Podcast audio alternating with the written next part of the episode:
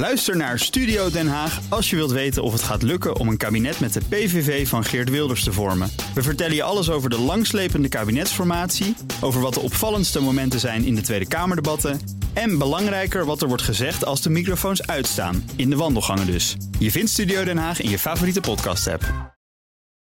De Nationale Autoshow wordt mede mogelijk gemaakt door Lexus. Experience amazing. BNR Nieuwsradio. De Nationale Autoshow. Nout en Wouter. Weginspecteurs van Rijkswaterstaat. Ze wagen hun eigen leven om automobilisten in nood te helpen. We gaan er straks uitgebreid over praten, want ze rijden rond in nieuwe auto's. Ja, wagen hun leven. Ze moeten eigenlijk zo'n dramatisch muziekje onder. Hè, zo weet je. Dat, uh, dat had wel even wat meter, Beetje aangezet kunnen ja. we hebben natuurlijk ook een nieuwe aflevering van de Road to Zandvoort. En we, we gaan spreken met een man die het mobiliteitsplan heeft geschreven. Ja. Dik pakket papier. Ja, uh, hoe gaan we daar met z'n allen heen? En hoe blijft Zandvoort bereikbaar? Ja, dik pak papier. Eerst 75 pagina's, nu 150, 155. Ongelooflijk, ja. ja. Er komt steeds meer bij. Maar het is wel af nu. En we hebben ook nieuws over de evenementenvergunning. Dat Ja. straks.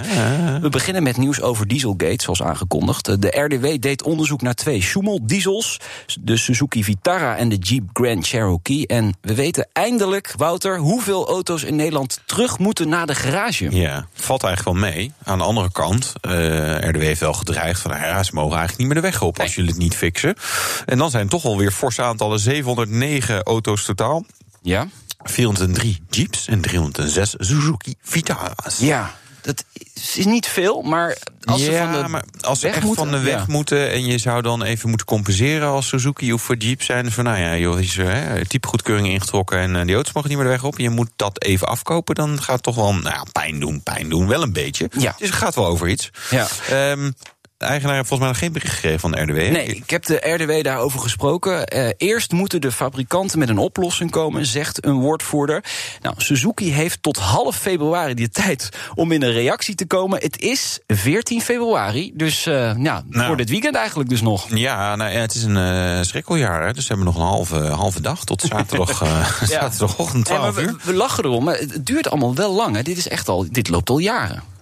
Ja, en, en weet je, ze had natuurlijk gewoon vooral gehoopt dat het over zou waaien. En vooral in de, in, in het, in, bij Jeep, ja, weet je, die maken helemaal geen diesels meer. Dus nee. ik denk echt veel, waar doen we moeilijk over. Uh, maar ja, weet je, RDW uh, zet zijn tanden er toch nog even in. Dus ze moeten met iets, uh, iets komen. Ik ben ook benieuwd hoor, als ze dat niet doen, uh, of er dan inderdaad wordt gezegd van, nou ja, dan zijn deze auto's niet meer ja. road, road, legal. Ja. Kom ze maar inleveren. Suzuki maakt nog gebruik van deze type motoren. Ja, het is natuurlijk wel. We zijn al een, paar versies verder, ja. maar in principe nog wel. Zal ook niet heel hard lopen qua verkopen van de diesels in Nederland met bij Suzuki. Maar klopt, dat geheel te zijn. En dan komt daar nog nieuws overheen van uh, Volkswagen, want gaat toch een compensatie uitbetalen. 830 miljoen euro in Duitsland. Ja. Ja, ik weet niet hoeveel, over hoeveel auto's dat verdeeld is. Het wel grappig was wel, het persbericht ging vooral over de vergoeding die ze niet gingen betalen. Nee. Namelijk, ze gingen niet betalen aan de advocaten die deze uh, schikking hadden zeg maar, uitonderhandeld. Want die advocaten die wilden een mooie flat fee van tadadadada, 50 miljoen euro. En ja. daarvan zegt Volkswagen, dit vinden we een beetje, een beetje stevig. Dus die 830 miljoen, dat gaan we wel doen. Maar die 50 miljoen voor de advocaten, nou, daar willen ze nog wel even wat meer onderbouwing van zien. Dat lijkt me ook niet heel onlogisch, want dat is wel echt serieus ja. veel geld. Concreet bewijs ontbreekt, zegt uh, Volkswagen, om dit te betalen. Ja, dus, over die 50 miljoen ja, hebben we van, hè? Die 830 ja, miljoen voor Dieselgate, er, daar maar hebben we inmiddels geen discussie meer hebben, over. Ze hebben altijd gezegd, we gaan niet compenseren in Europa. Gaan ze nu toch doen? Wat betekent dit voor Nederland, denk jij? Ja, ja goede vraag. Ja, ja, misschien hier ook wel uh, gratis geld voor iedereen die ooit in de buurt van een uh, Volkswagen TDI heeft gestaan. Ja, we gaan ik weet niet, ben je ooit opgepakt door de politie en in een Volkswagen TDI? Nee, nee, ja, weet je, nee, nee, nee, nee oh, jammer. geen probleem mee. Ja. Goed, uh, dit gaan we volgen. De Nationale Autoshow. We gaan door met het volgende. Nederland telt een record aantal van 1.128.000 leasevoertuigen. Dat blijkt uit vandaag gepresenteerde cijfers van de Vereniging van Nederlandse Autoleasemaatschappijen, is de VNA. En Renate Hemmerik is de voorzitter van de VNA. Welkom, leuk dat je er bent. Uh, ja, een groei van bijna 13% ten opzichte van 2018. Nou, de bonussen kunnen uitgekeerd worden bij de leasemaatschappijen, of niet soms? Nou. Nou, ja, Qua, vloot hebben we natuurlijk fantastisch gedaan. Dat is hartstikke mooi. En uh, ja. ja. ik denk dat uh, ja, leasing is niet weg te denken in Nederland. Hè. Niet bij de bedrijven, maar daar bestaat al decennia lang. maar ook de consument natuurlijk is erg enthousiast over het private lease product. Maar was het een goed jaar? Ja, een fantastisch jaar. Ik vind met deze groeicijfers en dan vooral in alle segmenten, dus niet alleen private lease, maar ook het zakelijk segment wat uh, stevig doorgroeit, ja. uh, denk ik dat we heel erg tevreden kunnen zijn. Ja. Zit, zit die groei dan vooral in elektrische auto's of is het over de hele range? Nee, het is over de hele range wel, maar er is natuurlijk uh, afgelopen jaar wel heel veel op elektrisch ingezet. En oh, met name aan het eind van het jaar, maar het zit over de hele range wel. Ja. En Hoe, hoe, waar komt die toename vandaan? Ja, die toename is eigenlijk al een aantal jaren. Want de laatste twee jaar zien we echt een groei van boven de 10% Maar de, als je ja. de laatste vijf jaar pakt, en die cijfers die kan je niet allemaal zo één op één vergelijken. Maar dan zie je dat die trend in leasing, die is echt wel, uh, die stijging, die gaat gewoon door. Ja. En ik denk dat het te maken heeft sowieso met het feit dat mensen uh, zorgeloze mobiliteit willen. Men wil niet investeren in een auto. Nee, ja. ook doodzonde. Ja, maar je kan je geld uh, beter op een spaarrekening zetten. Moet je daar dat is de vraag, maar je ja, kunt er ook goed. nog andere dingen ja, mee doen. Ja, zeg ik dan maar. Lekker vakantie. Nou Maar, ja, het is uh, wel grappig trouwens. Een buurvrouw inderdaad verkocht haar auto. pri- Private lease die iets terug. En die zei, ja, dan kan ik nog lekker weer eh, naar Dubai. Ging ze volgens mij of zo. Nee, dat is wel... wel het werkt wel een beetje zo. Ja. Goed voor de economie dit allemaal. Nou, Ja. bedankt Renate voor het eh, stimuleren van deze economie. Heel goed, Namens ja. alle consumenten. Graag gedaan. Maar toch, ik hoor ook in de branche, het is wel een consolidatie nog steeds bezig. Hè? De, de overnames, fusies, hoe kan dat dan? Eh, is dat gewoon schaalgrootte creëren? Ja, nou dat staat natuurlijk los van die enorme groei in het aantal leaseauto's in Nederland. oké. Eh, wat je natuurlijk ziet, het is, het is sowieso een, een, een, iets in het bedrijfsleven. Hè, dat bedrijven steeds groter worden om überhaupt efficiëntie en eh, schaalgrootte te be- bereiken. En dat hebben wij ook. Eh, je ziet de leasemaatschappijen gemiddeld steeds groter worden. En het, eh, de, de samenstelling van de sector verandert echt wel heel erg hard. Ja, hoe En, verandert eh, die dan? Ja, je ziet dat, dat er veel fusie en overnames zijn. Dus er zijn eh, wat eh, kleinere leasemaatschappijen opgegaan in een groter geheel, om het Ja. zo maar te zeggen. Ehm, en ik denk dat iedereen zich ook aan het voorbereiden is op die ontwikkeling in mobiliteit. Eh, Je hebt best wel een stevige organisatie nodig, goede processen, een goede ICT moet je hebben. Het Ja. vraagt veel eh, kapitaal, want Ja, die consument of dat bedrijf hoeft niet... te- Geld lenen is gratis nu, ja, toch? maar wij moeten het nog wel kunnen verkrijgen. Hè? Ik bedoel, eh, wat dat betreft. eh, dus dat vraagt wat. En eh, uiteindelijk is denk ik een heel normaal fenomeen eh, wat je nu ziet. Dat, dat in onze sector ook die bedrijven gewoon groter worden. Maar wat is dan de grootste uitdaging? Voor een leasemaatschappij. Ja. Eh, eh, eigenlijk zit die in een aantal dingen. Je moet eh, A sowieso kapitaal hebben om te kunnen investeren. Want wij moeten wel die auto's kopen. Mhm. En dan kunnen we ze in gebruik geven van heel veel bedrijven en consumenten. Maar je moet ook hele goede processen hebben. Je moet flexibel zijn, je moet wendbaar zijn. En je moet je voorbereiden op die toekomst. En dat vraagt ICT-technisch, maar ook procesmatig best wel heel veel. En ja, soms kan je dan beter met een aantal partijen het samen gaan doen. Ja. En dan komen we vooral op het snijvlak van mobility as a service bijvoorbeeld. Zoiets. Ja, Het toverwoord. Ja, ja, dat is een, ja ik, ik hou me heel even in, omdat ik het een toverwoord vind. Het wordt in Nederland bijna overal voor gebruikt vandaag de dag. En Ja. eh, de vraag is wat dat gaat worden. Ja, gewoon een pinpas. Kan je overal mee betalen, zeg ik altijd. Als Zo alles handig. geschakeld is wel. Ja. Als er platformen zijn, ja. dan wel. Ja. Eh, private lease. Ja, de- daar zit eh, explosie bijna, hè? Nou, bijna. Met een kwart gestegen naar bijna 190.000. Maar dit is ook een Ja. trend die eigenlijk al langer loopt. Ja, wat we wel zien is dat die introductiefase nu eh, wel geweest is. Hè. Voorheen zagen we echt verdubbeling van die, van die cijfers. Ja. En we zien nu eigenlijk, als je het heel mooi wil zeggen, dat het dat vraag en aanbod normaliseert. Dat is ook eigenlijk normaal in de economische modellen natuurlijk. Ja. Eh, maar dat blijft wel, eh, ja, dat is niet meer weg te denken. Waar we een aantal jaren geleden, denk ik hier ook nog wel eens tegen elkaar zeiden: blijft dat nou? Hè? Is dat echt, is het niet meer weg te denken? Ja, dat kan ik me nog wel herinneren. Maar het was vooral ook van, is het nou onderaan de streep goedkoper of niet? Dan een, dan een auto gewoon kopen. Ja, het, weet je, het is net welk vergelijk je maakt. Er zijn een aantal voordelen voor de consument. Eén, hij hoeft niet te investeren. eh, kan zijn geld ergens anders voor gebruiken. Eh, B, hij, hoeft geen, eh, hij heeft geen risico's die hij loopt. Eh, denk ook even aan de toekomst met elektrische auto's en zo. En je wordt gewoon totaal ontzorgd. En als je daarvoor in bent en het rekensommetje maakt, dan is het een product voor jou. En als je alleen maar kijkt naar de kosten, alhoewel ik wel durf te zeggen dat private lease vaak nog goedkoper is dan dat je het zelf doet. Omdat uiteindelijk die leasemaatschappijen ook schaalgrootte hebben.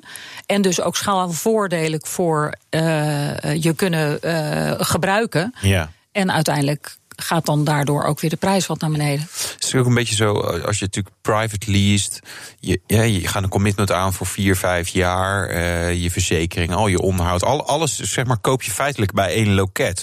En dus waar je normaal natuurlijk zeg maar, overal winst op wil maken, hè, dus je verzekeraar wil een beetje winst, de onderhoud, garage wil, weet niet of jij volgend jaar er wel komt, heb je dat nu.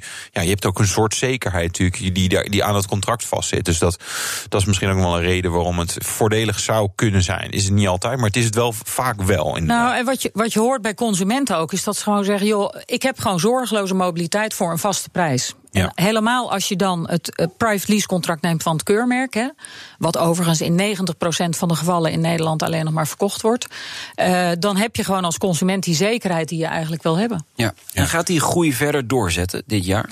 Ja, ik denk het wel. Uh, ik denk dat het, dat het een gewone autonome groei blijft. Maar we weten ook dat de overheid natuurlijk consumenten heel graag in een elektrische auto wil hebben.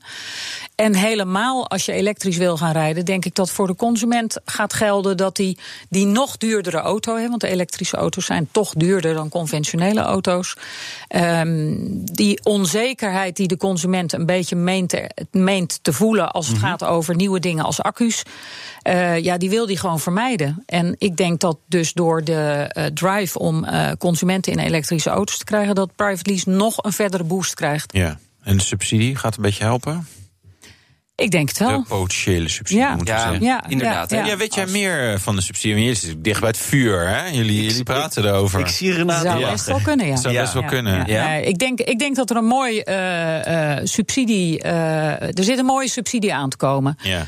Uh, eerdaags overigens is het publiekelijk bekend. Hè, dus iedereen kan ja. dan ook in de consultatie ja, reageren wat hij ervan vindt. Ja, dat is altijd mooi. Want je weet eigenlijk als het in de kranten verschijnt... dan, dan, dan zeg maar na een week of drie wordt het echt naar de Tweede Kamer gestuurd. Hè. nu een soort andere democratie hebben, nieuwe werkelijkheid. Ja, nou ja, in, in ieder geval, uh, weet je, het is iets nieuws. En subsidies hebben altijd al natuurlijk wel onder het vergrootglas gelegen, gelegen. Dus het is goed dat het in een consultatie gaat.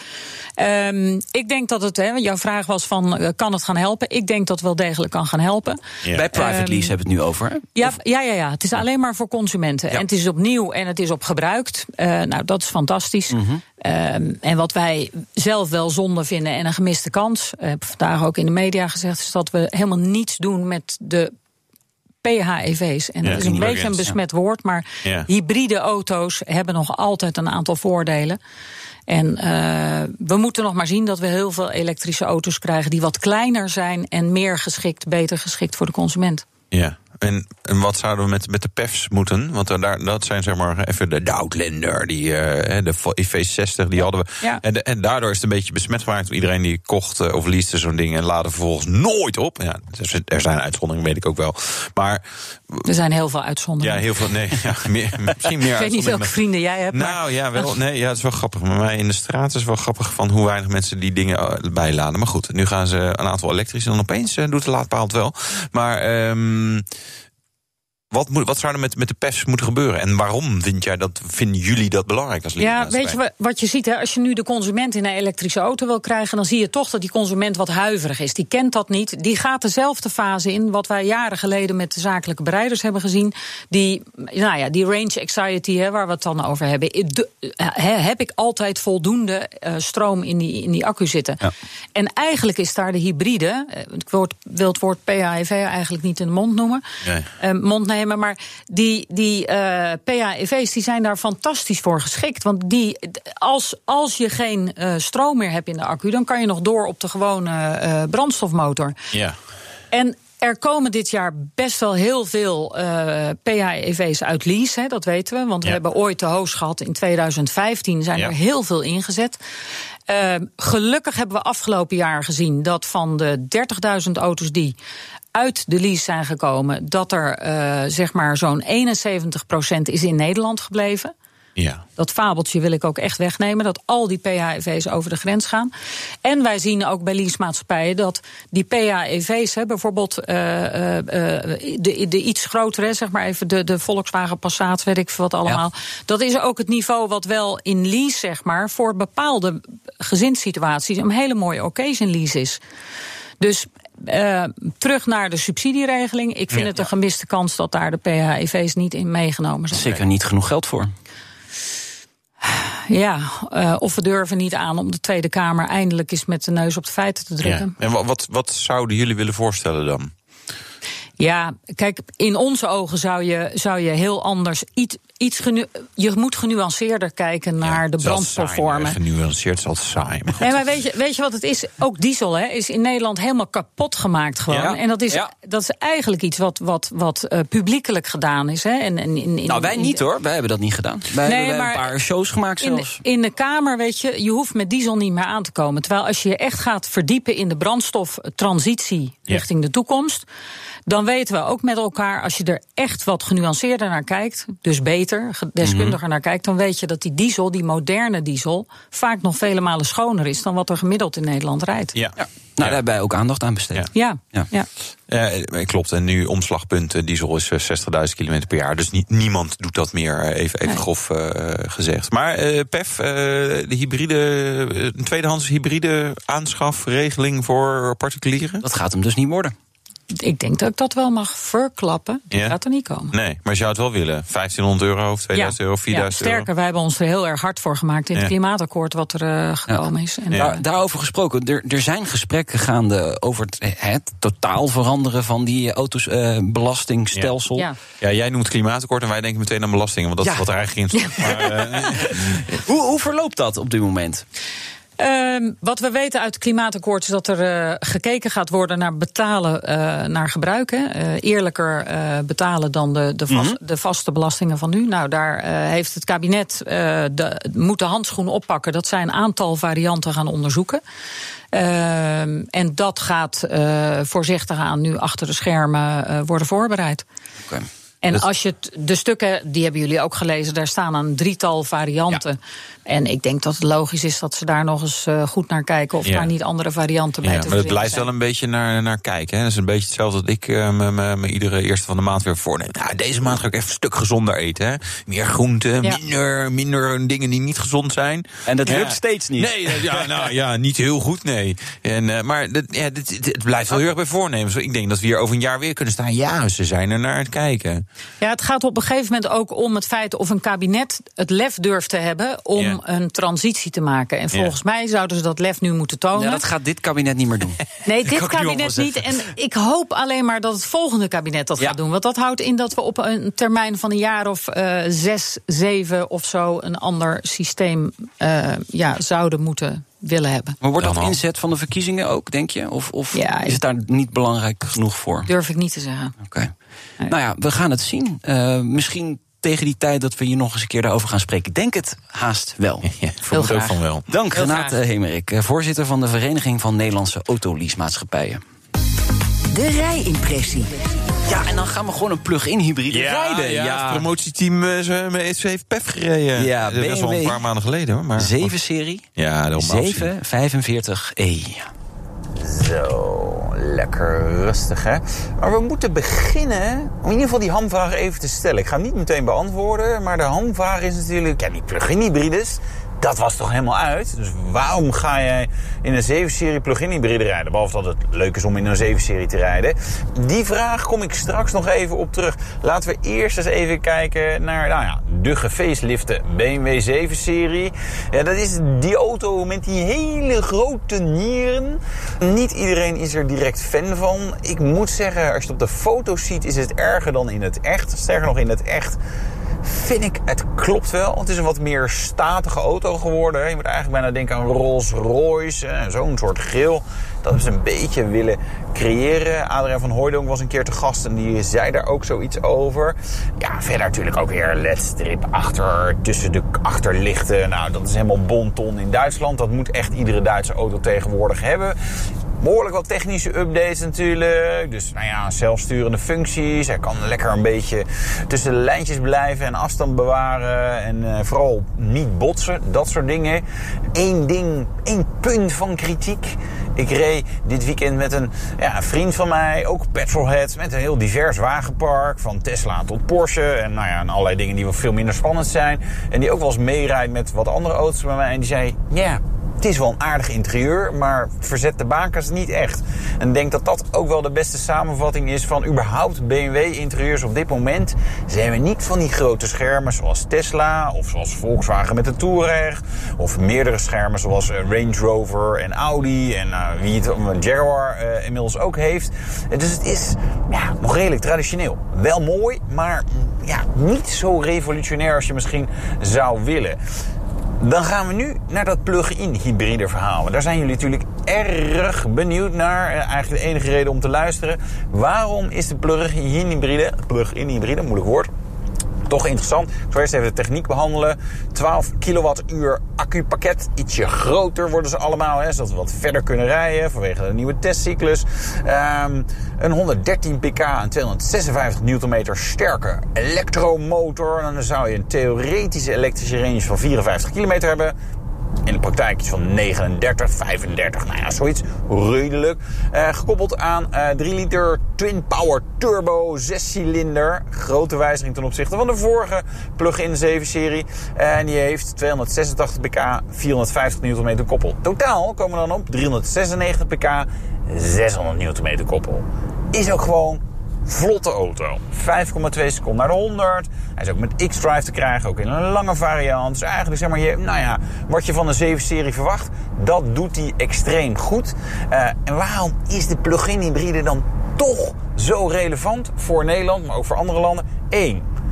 CO2-regels bij bedrijven. 2 de aanschafprijs. Dit is namelijk de instapper. En dan denk je, nou ja, zal wel. Nee, de 740i, hetzelfde motorblok, iets meer pk's, eh, maar totaal veel minder pk's, is duurder. En die is dus minder snel, het is een iets grotere kofferbak, maar ja, die hoef je niet op te laden. Dat is dan het enige grote verschil. En dit rijdt wel subliem. Heb jij geladen? Jazeker. Ik heb een laadpaaltje op de oprit. Hè? Dus uh, trouwens heel onhandig. Die zit aan de kant van de garagedeur. Uh, ik heb eigenlijk drie plekken mm -hmm. op oprit. Daar moet hij niet, want ik moet ook elke keer met fietsen en zo eruit. Dus dat is eigenlijk onhandig. Eigenlijk moet ik nog een keer verplaatsen. Dan moet je de Porsche Taycan nemen, want die heeft aan beide kanten. Ja, maar nee, het probleem zit, zeg maar, ik heb de, de, de, hij zit zeg maar, aan, de, aan, aan een muurtje, zeg maar, wat aan, aan de binnenkant, zeg maar, als het ware, ja, zeg maar, ja, ja. midden in mijn tuin staat. Uh. Maar aan de kant van de garage zit wel aan het huis. Uh, maar dit, dus je, als je zeg maar, met de fiets eruit gaat, dan ga je eigenlijk automatisch over die kabel, ha, uh, kabel heen. Dus het is gewoon, ja, niet, niet handig. Nee, niet handig. Niet over niet, nagedacht. Nee, nee, toen niet. Zelf nou ja, geplaatst, toen, of, uh... Nee, laten plaatsen. En het was op zich, nee, het was een logische plek om hem wel te doen. Aan de andere kant, nu merk je gewoon, ja, met de fiets, dan, dan moet ik, ik, ik zorg echt dat die kabel dan gewoon helemaal goed plat ligt en zo. Maar dat wil je natuurlijk uiteindelijk niet. Je wil daar niet te veel over nadenken. Ja. Ondanks de grill, toch een prima auto om mee voor de dag te komen. Ja, nee. Weet je, wat, we hadden Adriaan van Hooydonk natuurlijk ook een tijdje geleden in de uitzending die dan uitlegde: ja, maar het is, het is, het is statiger. En dacht ik, toen ben ik er nog eens een keer naar gaan kijken. Denk ja, dat is het ook echt. En dit is zo'n briljant aandrijfconcept. Een 6 in lijn is natuurlijk het mooiste wat BMW bouwt. Absoluut. Met plug-in hybride techniek. Dus als je wil, kan je zeg maar best wel wat elektrisch rijden. Want die accu is ook best wel oké. Okay. En ja, ik weet je. Dit is, Bijna ja, 400 pk. Ja, het is, het, is, en het is ook snel genoeg. Het is gewoon, het is gewoon echt een, een, een, een lekkere uitvoering. Helaas 111.000 euro de vanafprijs. Ja, maar schrijf ook lekker af, joh. Ja, zometeen. Ja, aandacht voor het werk van de weginspecteurs. Een belangrijk, maar gevaarlijk beroep. Dat kan gewoon zo op een tegeltje. Tot zo. BNR Nieuwsradio. De Nationale Autoshow. Nout en Wouter. Welkom terug. Straks een, ja, ik mag wel zeggen, spraakmakende nieuwe aflevering van de Road to Zandvoort. Alweer. Al zeg ik het zelf. Ja. De podcast waarin we de terugkeer van de Formule 1 naar Nederland volgen. Ja, aandacht voor het veel besproken mobiliteitsplan van de organisatie. Ja, weet je, de, de, de, hoe gaan we daar met z'n allen komen? Dat is de grote vraag. Nou, ja. daar hebben we straks gewoon antwoord op. Ja, eerst was de vraag, gaan we er überhaupt komen? Want ja. gaat het door? Ja, en nu is, nu is de vraag, hoe komen we daar? Nou, ja, alle, ja, de antwoord, hè, ja, het gaat door. En we weten ook hoe we daarheen moeten. Jij geeft het antwoord nu gewoon? Gewoon, het gaat door, 100%? Ja, wat? Ja, nee, dat gaan ze natuurlijk straks ook horen in de Oh, podcast. ja, ja, dat is ook waar. We beginnen dit eh, half uur met eh, de weginspecteurs van Rijkswaterstaat. Sinds een paar weken rijden ze rond in nieuwe auto's. Een van die auto's staat hier voor de deur en die is van weginspecteur Michael van Vliet. Welkom, leuk dat je er bent. Dankjewel. Eh, de auto staat hier dus voor de deur. Een Toyota Hilux, ben je er blij mee? Ja, zeker. Ja? Ja? Waarom? Wat, waar- Ja, het is, het, het is altijd leuk om natuurlijk een nieuwe auto te mogen gaan rijden. En zeker het traject waar we in hebben gezeten die afgelopen periode... dat is dit natuurlijk het eindresultaat. Ja, dat Ja. is dan prachtig om te zien. Je, je, jij hebt ook meegedaan in de selectie. Je zat Ja. in de selectiecommissie. Hoe, Ja. hoe, hoe gaat dat dan? Nou, jij gaat beginnen met een, een aantal auto's waarmee je gaat, gaat testrijden. Nou, daar gaan evaluaties ingevuld worden. En daar worden een aantal auto's uitgekozen. En van daaruit gaan ze vanuit andere afdelingen binnen Rijkswaterstaat, corporate dienst, noem maar op. Die gaan daar verder mee aan de gang. Dan komen er een aantal voertuigen weer uit. En daar ga je dan weer verder mee eh, op voorborduren. Ja. Was het meteen duidelijk dat het een, een, een pick-up eh, moest zijn? Ja, het is wel natuurlijk het kenmerk van de weginspecteur, de Ja. pick-up. Dus dat was dan toch vrij snel duidelijk dat dat weer zou gaan worden. Ja, want in Frankrijk rijden ze op de autoroute met van die, eh, van die busjes met zo'n ja. grote eh, Ja. bord Ja. op het dak. Dus, dit- Als het je lullig uit, hè? Dat is waar. Maar ja, dat is niet altijd een reden om wel of niet voor iets te kiezen. Dus de- waarom, waarom een pick-up? Wat is daar het handig aan? Wij hebben altijd pick-up gehad. Weet je, het is vaak natuurlijk de, met de open laadbak dat je wat rommel erin kwijt kon. Eh, Ja. Zeker ook met de drip zoals wij die hebben, die staat natuurlijk achter in die laadbak. Ja, en dat drip is de Dynamic Route. eh, is Dynamisch route informatiepaneel. Oh, gelukkig dat, hebben we ja, precies. Ja. die weet het gewoon. Ja, maar, Ja. ja. Ja, dus- even uitleggen, dat, dat ding komt omhoog, hè? Ja. En dan kun je daar van alles op Daar kan signaleren. diverse afbeeldingen kan je erin zetten. Sta je op de vluchtstrook, dan eh, komt daar het algemeen gevarenteken in. Eh, sta jij daarnaast op, de- op de rijstrook in de zogenoemde fend-off positie, dan wordt daar een, een pijl ingetoond die aangeeft welke richting je Ja. op moet. Fend off, dat is echt gewoon letterlijk van eh, we- weg van die baan. Ja. zo Ja. ongeveer. Ja. Dat gaat ook wel eens mis, denk Dat ik. gaat wel eens mis, ja. ja. Heb Dat jij dat klopt. zelf ook wel eens gehad? Ik heb het zelf nog nooit meegemaakt, gelukkig. Nee, maar dat lijkt me wel. Ja, maar je hebt vast wel zo'n neermis. Dat je, je Dat, hoort. eh, dat, dat zeker, ja. piepen en ja, ja, oh, ja. oh, oh, Dat komt die je- klap. Dat je inderdaad aan het kijken bent, dat je, oh, er komt er weer eentje. En dan ga- gaat hij het zien, dan gaat hij op tijd opzij. En op het laatste moment dan wisselt hij net, eh, net nog op tijd van, eh, van rijstrook. Dus dan, eh, Maar dit is interessant, want het, het gaat steeds vaker mis. Ja. En, en jouw collega's, eh, die hebben daar dus ook mee te maken. Klopt. Ja. Heb je, ken jij verhalen van eh, weginspecteurs die eh, zoiets hebben meegemaakt? ja, degelijk. Dat maakt veel indruk. Sowieso natuurlijk collega's uit het hele land, maar ook collega's dichtbij die het, eh, die het hebben meegemaakt. Ja. Dat geeft natuurlijk best wel een impact. En waarom gaat het fout? Ik denk dat mensen met te veel dingen bezig zijn in de auto. Ja? Als je gewoon puur oog, eh, aandacht hebt voor alleen het verkeer, gewoon je oog op de, op, op de weg houdt, eh, bewust bezig bent, dan gaat het een heel stuk beter als dat je met een telefoon. Te veel mensen hebben multimedia in de auto. Dat soort dingen gaat allemaal niet positief werken, vind ik. Klopt. Maar er, er staat vaak zo'n kruis boven. Ja. Hè?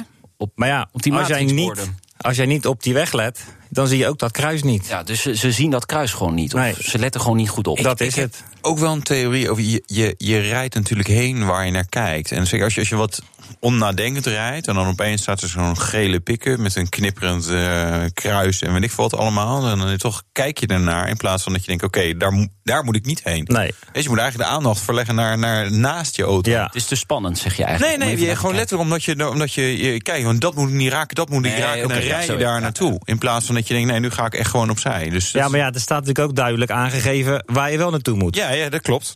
Ik bedoel, je krijgt eerst een snelheidsbeperking boven de weg. Dan Ja. komt er een verdrijfpijl. Dan het kruis.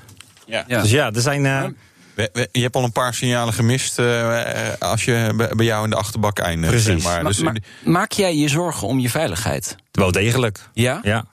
Maar dat lijkt me niet fijn werken. Nou ja, het, het werk is heel leuk. Het werk is heel divers. Dat begrijp eh, ik. Maar ja, Maar als je je niet veilig voelt. Ja het, het- het- ze zijn er natuurlijk druk mee bezig. Maar ja, het is gewoon aan die weg gebruiken om gewoon echt puur Ja. met dat verkeer het is bezig een te beetje zijn. in, inherent aan het werken. Maar wa- wat vind jij zo leuk dan eh, er, eraan aan dit Ja, weet je wat het is? Je gaat, je gaat je dienst beginnen, vroege dienst, late dienst, nachtdienst. Je weet niet wat er gaat komen. Ja, en dat is het leuke. Weet je, er kan in dienst niks gebeuren. Maar je kan ook heel de dienst druk bezig zijn. Ja. Ja. Met van alles en nog wat. ja. en- en- en- Wat, heb, heb je dan ook echt wel eens dat je denkt van ja, maar nu, nu zou ik eigenlijk op vijf plekken tegelijk moeten zijn? Hoe valt dat wel mee? Dat valt op zich wel mee. Je Ja. hebt gelukkig dat als het een groot incident betreft... dat je snel collega's in de buurt hebt die, die je komen assisteren. Dus je staat Ja. er nooit alleen voor. Ja. Nee. Dus dat is wel het, het voordeel natuurlijk. En Ja. wat is jouw werkgebied? Eh, regio Rotterdam, Haaglanden, eh, Zuid-Hollandse Waar, dus er in de buurt van Dordrecht. Ja, precies. Allemaal waar ik rij, waar ik rij ja. Jij hebt nog nooit met Michael... eh, ik heb me nog nooit achter in zijn achterbak gezeten. Nee, nee, nee. nee, Nee, goed, dat gelukkig. ja, precies. Ehm, waarom hebben jullie voor de Hilux ge- gekozen? Behalve natuurlijk onverwoestbaar. Hè? Dat hebben ze bij Top Gear hebben ze dat ook eh, aan- Ja. aangetoond. Maar jullie hebben ook wel andere redenen. Nou deze is gewoon als beste uit de test gekomen. ja. Er, is, er zijn ergonomietesten gedaan, dus inderdaad, er zit in de auto, eh, maar ook andere, andere eisen. En deze was gewoon, uit alles is deze gewoon naar boven gekomen Ja. als beste auto. Jij hebt ook met alle verschillende auto's gereden, denk ik, toch? Ja, Is er eentje waarvan je dacht, oh, die was eigenlijk ook wel heel fijn, maar die is het niet geworden? Nou ja, je hebt op zich niet. Het is, ze waren allemaal gewoon goed. Ja. Weet je, je hebt natuurlijk altijd wel je voorkeur, maar ik, ik, ik vond dit gewoon wel een van de betere ook. Ja. En waarom was het een van de betere dan?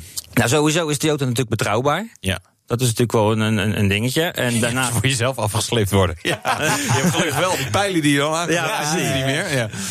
Nee, maar ja, het is, het is gewoon een, een, een goede auto. Weet je, en dat is gewoon heel belangrijk. Je moet je geen zorgen hoeven te maken om het voertuig waar je in rijdt. Weet je, hij moet je gewoon brengen waar je heen moet. Ja. En zonder, eh, zonder ellende. ja. Mag jij nu nog wel met je collega's samen aan de lunchtafel zitten? Want jij bent degene die al die nieuwe auto heeft. Ja, maar er zijn er een hoop die al niet Ja, werken. oké, dat gaat hard. hoeveel zijn er al dan? Er rijden nu al een stuk of 70 rond in het land. Oh, Oké. oké. Ja. oké. Er worden per week worden er 10 uitgedeeld landelijk. Zo, dat gaat, eh, gaat hard. Hoe lang rijden jullie in, eh, in zo'n auto? Vier, vijf jaar. Vier, vijf jaar? Het is meestal tussen de 200 en 250.000 kilometer. Ja. En dan. eh, Valt me eigenlijk nog mee voor als een. eh, of, is dit echt jouw auto? Of Ja. deel je. Oké. Het is mijn auto, hij Ja. gaat mee naar huis. Ja. Eh, als ik langer dan vijf dagen vrij ben, gaat hij wel naar een steunpunt voor een collega. Ja, als zijn auto kapot is of wat dan ook. Oh, lekker mee naar huis, man. Een file, huppakee, op de vlucht. Ja, op die zo lamp werkt het niet, hè?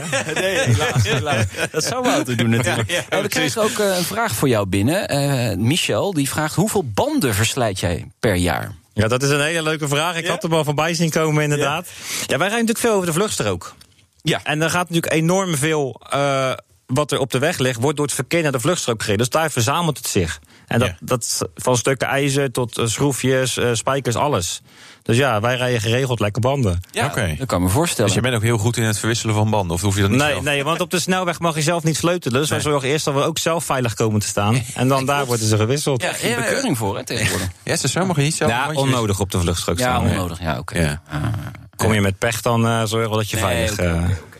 Want daar ben jij ook mee bezig. Jij wil heel graag BOA worden. Hè? Je Ja. wil extra bevoegdheden krijgen. Wat, wat betekent dat precies? Nou ja, het, het is zo. Je hebt natuurlijk de roodkruisnegatie, maar je hebt ook gewoon de mensen die inderdaad onnodig op die vluchtstrook gaan staan. ehm, om te kijken op de navigatie, even, even een, een belletje te plegen, dat soort dingen. Ja, en het is gewoon gevaarlijk.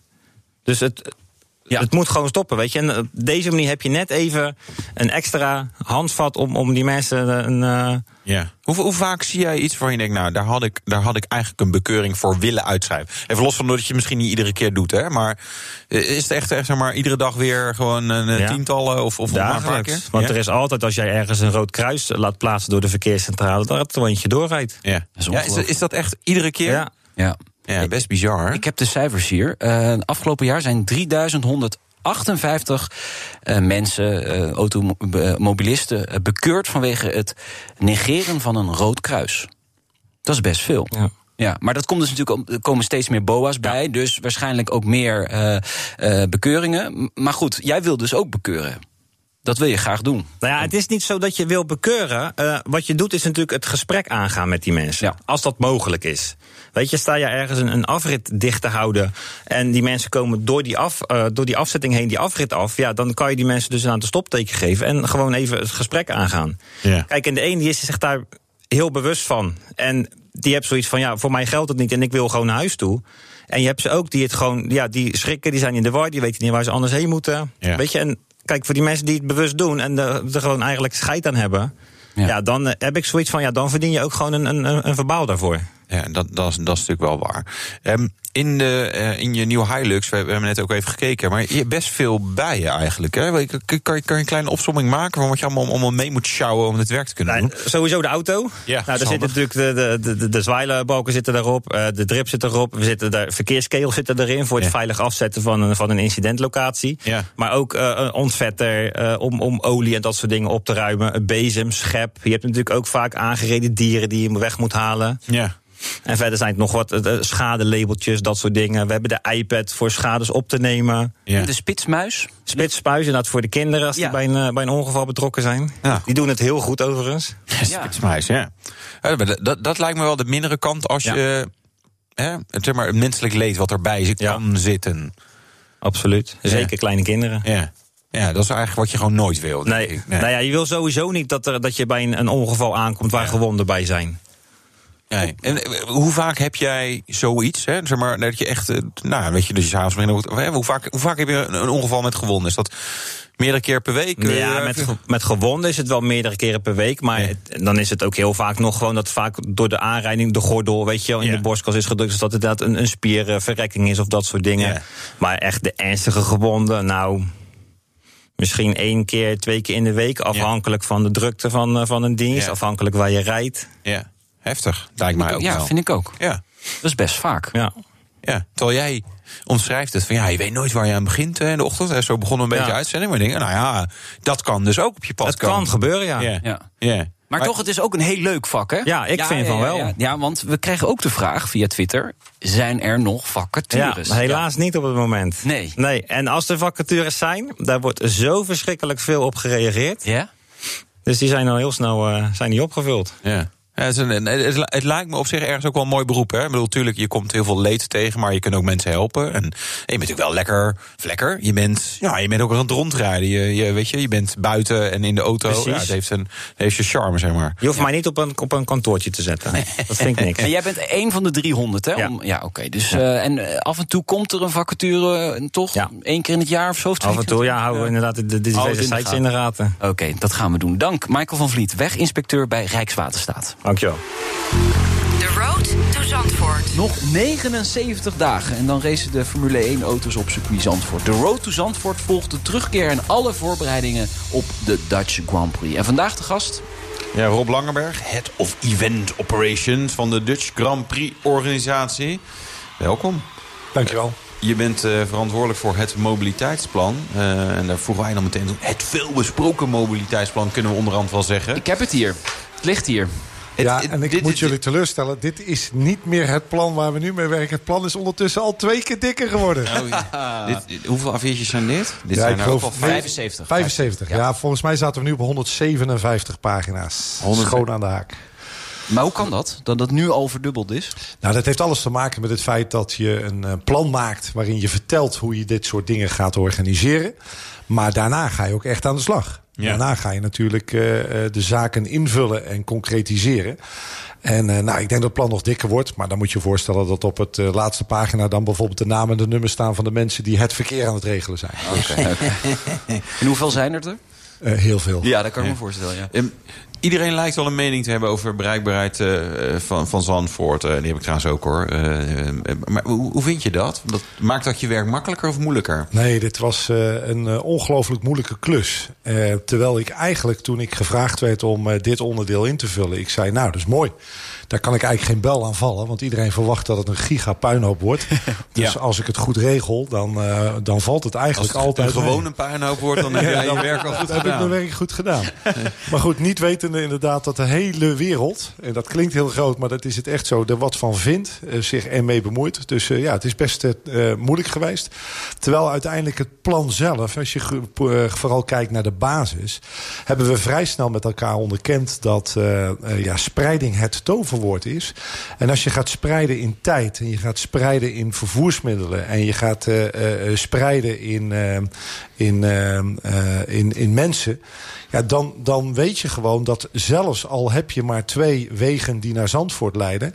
je nog ongelooflijk veel andere opties hebt. En nou, dat is eigenlijk altijd het uitgangspunt geweest. Ja, precies. Maar spreiden, dat, dat had ik ook nog wel kunnen bedenken. Maar dan moet je nog hè, een plan hebben. Dus dat, waar begin je dan? Ja, nou dat vind ik leuk dat je dat zegt. Want ik vind altijd dat mijn werk gewoon het kwestie is van je boerenfluitjesverstand eh, gebruiken. Eh, maar misschien ben ik dan wat, eh, denk ik er dan wat te makkelijk over. Maar uiteindelijk is dat wel het idee. bewust, nee, want je hebt onbewust bekwamen en onbewust bekwamen, dat soort dingen hebben we Ja. natuurlijk allemaal. Dus ergens, ergens daar, die, die- dit zegt iets over, misschien iets over jou. Dat je Uh. stiekem wel veel weet, maar denk, nou, maar dit snapt iedereen toch wel? Ja, nou dat idee had ik ook met mobiliteitsplan. Toch ben ik hem nu op heel veel plaatsen aan het uitleggen. Dus Ja. wellicht dat het Ja. meevalt. Nee, wat we uiteindelijk hebben gedaan, want waar begin je? Om terug te komen op die vraag eh, bij jou. We zijn echt letterlijk begonnen met een grote kaart eh, op tafel. Hebben we kleurtjes naast gelegd en hebben we gezegd... oké, wat is er nu eigenlijk wel? Waar zitten nou bijvoorbeeld grenzen op? Nou, eh, een van de eerste dingen die je gaat bekijken is... Ja, welke wegen zijn nodig om bijvoorbeeld calamiteitenroutes vrij te houden? Welke parkeerplaatsen heb je wel en niet tot je beschikking? Het, is kortom- wel grappig wat jij zegt, want hier stap jij heel snel over iets heen. Maar calamiteitenroutes, ik weet, eh, we hadden eh, Rotterdam Racing. Hè? Dus in, eh, in, in Rotterdam gingen ze met Formule 1 en andere auto's rijden. En dat was, op een gegeven moment zou het een mooi vierkantje worden. Een van die hoeken woonde ondergetekende. En dacht, nou, vet, ik kan gewoon vanaf mijn balkon... kan Ja. ik aan twee, kan- drie kanten eigenlijk, op de kopse kant... kan ik die, die auto's voorbij zien komen... En toen ging die route op de schop. En dat was vanwege de calamiteitenroutes.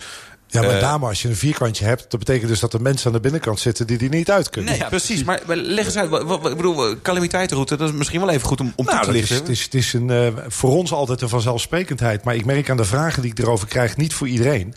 De vanzelfsprekendheid is dat je natuurlijk gewoon eh, de, de aanrijdtijden die wettelijk zijn bepaald, dat je die moet kunnen halen. Ja, dus ambulance, brandweer. Ja, en dan nog ineens zozeer voor onze bezoekers. Maar met name voor mensen die gewoon in het gebied wonen en werken. Ja. Dus dat is een belangrijk gegeven. Ehm, eh, maar op basis van de zogenaamde vlekkentekening... want dat is eigenlijk Ja. het begin... Ja, weet je gewoon een beetje hoe bepaalde routes gaan... eh, wa- waar je wel wat kan doen en niet kan doen. Dus je moet je voorstellen, het zit vol met pijlen... het zit vol met rode kruisen, het zit vol met cirkels... Ja. het zit vol met vraagtekens. En dat is eigenlijk het begin. Ja. En eh, ik zat onder, onderweg hier naartoe eens af te vragen... wanneer ben ik er nu eigenlijk mee begonnen? Maar die eerste vlekkentekening... die dateert gewoon van kwartaal 4 2018. Oké.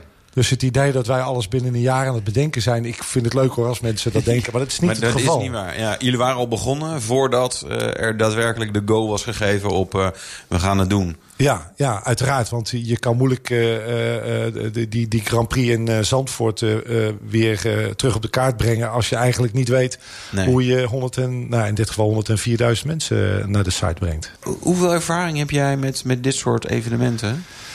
Ja, dat is, vind ik altijd lastig om te zeggen. Maar ik ben nu een jaar of nou, bijna twintig werkzaam. Ik heb wat eh, Red Bull Air Races gedaan in Rotterdam met die vliegtuigen. Ja. Ik heb eh, eh, de Giro in Gelderland gedaan. Tour de France in Rotterdam gedaan. Ja.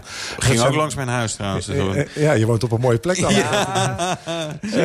Nee, dus, er zit eh, behoorlijk wat ervaring. Maar dat doen we uiteraard ook niet alleen. Ja. Eh, eh, eh, eh, wij hebben vaste partners met wie we werken. Hè. Dan moet je denken aan een partij als, als, als Buco... die niet alleen de borden en de hekken leveren... maar ook met ons meedenken over dat soort stromingen. Ja. We hebben allerlei professionals. Dat zijn zelfstandigen, maar ook eh, eh, eh, andere mensen aan boord... Ja. die dit gewoon dagelijks doen. Ja. ja. En met elkaar puzzel je dan vanzelf de puzzel in elkaar. Je hebt dus eigenlijk al een heleboel aansprekende, gave evenementen gedaan. Die ook wel impact hebben op, eh, op verkeer, mobiliteit en alle stromen in, in, in de stad in, eh, en, en eromheen. Hoe verhoudt dit, hè, de, de Dutch Grand Prix, tot, tot al die andere evenementen die je hebt gedaan? Is dit, dit nog weer ingewikkelder? Of zeggen, nou, die Tour de France in Rotterdam, dan was, het, dan was het er ook wel een. Ja, dat is lastig te zeggen, omdat elke locatie zijn eigen karakteristieken heeft. Ja. Kijk, hierbij heb je ten eerste het vooroordeel van 35 jaar geleden. Wow, Zandvoort is niet te bereiken en het wordt één grote gigapuinhoop... en de files stonden tot de- diep eh, in, de, in de avond. Ja. Dus dat is dat vooroordeel. Dat vind ik dan al leuk, want daar begint dan eigenlijk al de uitdaging. Ja.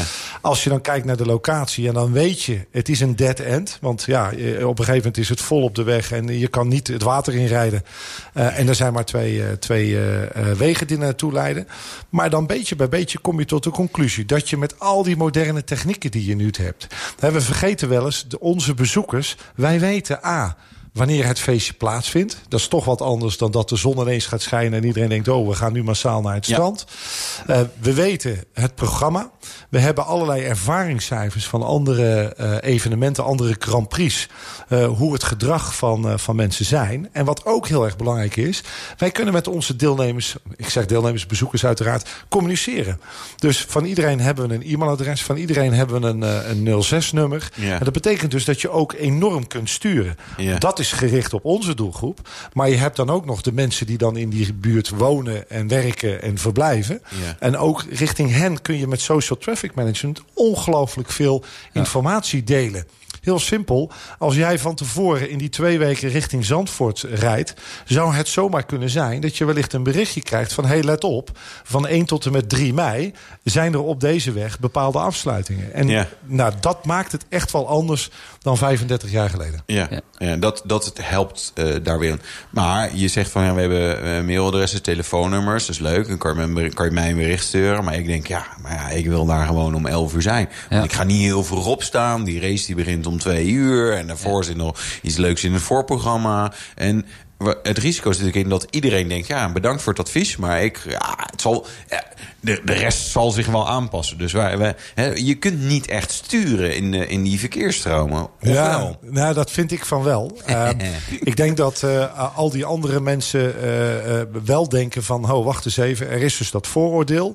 Ehm, ik ga daar rekening mee houden. Sterker nog, dat hebben we eigenlijk al gezien... in de cijfers die we haalden uit een enquête. Vond ik wel heel opvallend. Wij hebben toen wij eh, de inschrijvingen of de aanmeldingen voor de kaarten opendeden aan de mensen gevraagd: geef nou eens aan hoe je van plan bent te komen. En toen gaf een derde al aan eh, met de trein te willen komen. Nou, Ja. belangrijk ook. Hè, die is ook opgewaardeerd. Komen we vast dadelijk nog wel over, verder over te spreken. Een derde gaf aan met de fiets te komen. Zonder dat we überhaupt daar iets over hadden gecommuniceerd. En een derde zei: Ik weet het niet. En dan lees ik tussen haakjes: Ik kom met de auto. Ja. Dus eigenlijk was al 60% of, of hè, 66% was eigenlijk zich al bewust Ja. van hé, hey, daar moet ik rekening mee houden. Ja. Dan nog, dat is één. Twee, we weten allemaal dat eh eh, eh, Oranje-fans s- helemaal eh, gek zijn van de sport. En gek zijn om met elkaar in het oranje gekleed eh, naar een sportevenement te gaan. Dus zij zien dat denk ik ook wel als een feest. En komen dan niet alleen voor een bepaald onderdeel. Maar vinden het fijn om, om daar van het begin af af Ja. eh, bij te zijn. En als laatste, maar dat vind ik ook niet onbelangrijk. Ehm, er is ook van alles en nog wat te doen. Ja. Dus het is niet alleen de F1. Er is ook nog F2, er is ook nog F3, er is ook Ja. nog Porsche Cup. Er zijn Ja. ook nog optredens. Ja. Ja, maar, maar, maar laat ik eens het, het, het horror scenario vanuit het mobiliteitsplan eh, Nou, schetsen. kom maar op. Dus, eh, Die bedenk ik dan hè, nu. Eh, het regent, eh zeg spectaculair voor Max Verstappen. Eh, alleen in ronde 4 of in ronde 1 en wordt Max er afgeketst.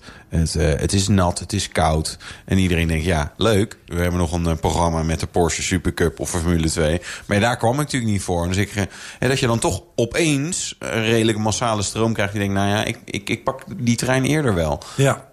Nou, dat is geen kan- probleem. nee. Want je mag ook eerder weggaan.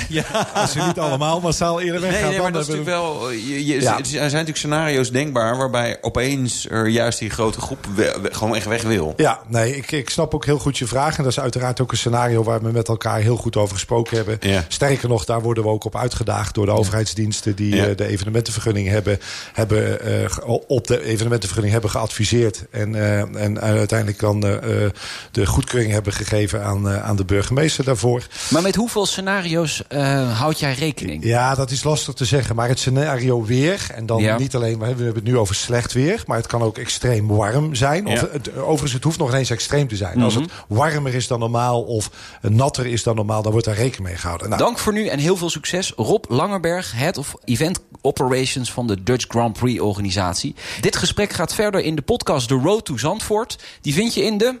BNR-app, Apple Podcast, Spotify, BNR.nl. De evenementenvergunning. We hebben nog niet gehoord of die nou wel of niet binnen is. Maar daar is nieuws over. Dus je moet zeker even gaan luisteren. Daar is heel groot nieuws over, maar je moet wel de hele podcast uitluisteren om het te pas horen. komt hij. Mijn naam is Wouter Karsen. Ik ben Nout Broekhoff. Dat was de Nationale Autoshow en tot volgende week. De Nationale Autoshow wordt mede mogelijk gemaakt door Lexus. Experience amazing. Ook Diana Matroos vind je in de BNR-app. Ja, inderdaad. Je kunt live naar mij luisteren tijdens de Big Five. Ook handig in de BNR-app. Breaking nieuwsmeldingen, maar ook het allerlaatste zakelijke nieuws. En je vindt in de app alle BNR-podcasts, waaronder Wetenschap Vandaag. Download nu de gratis BNR-app en blijf scherp.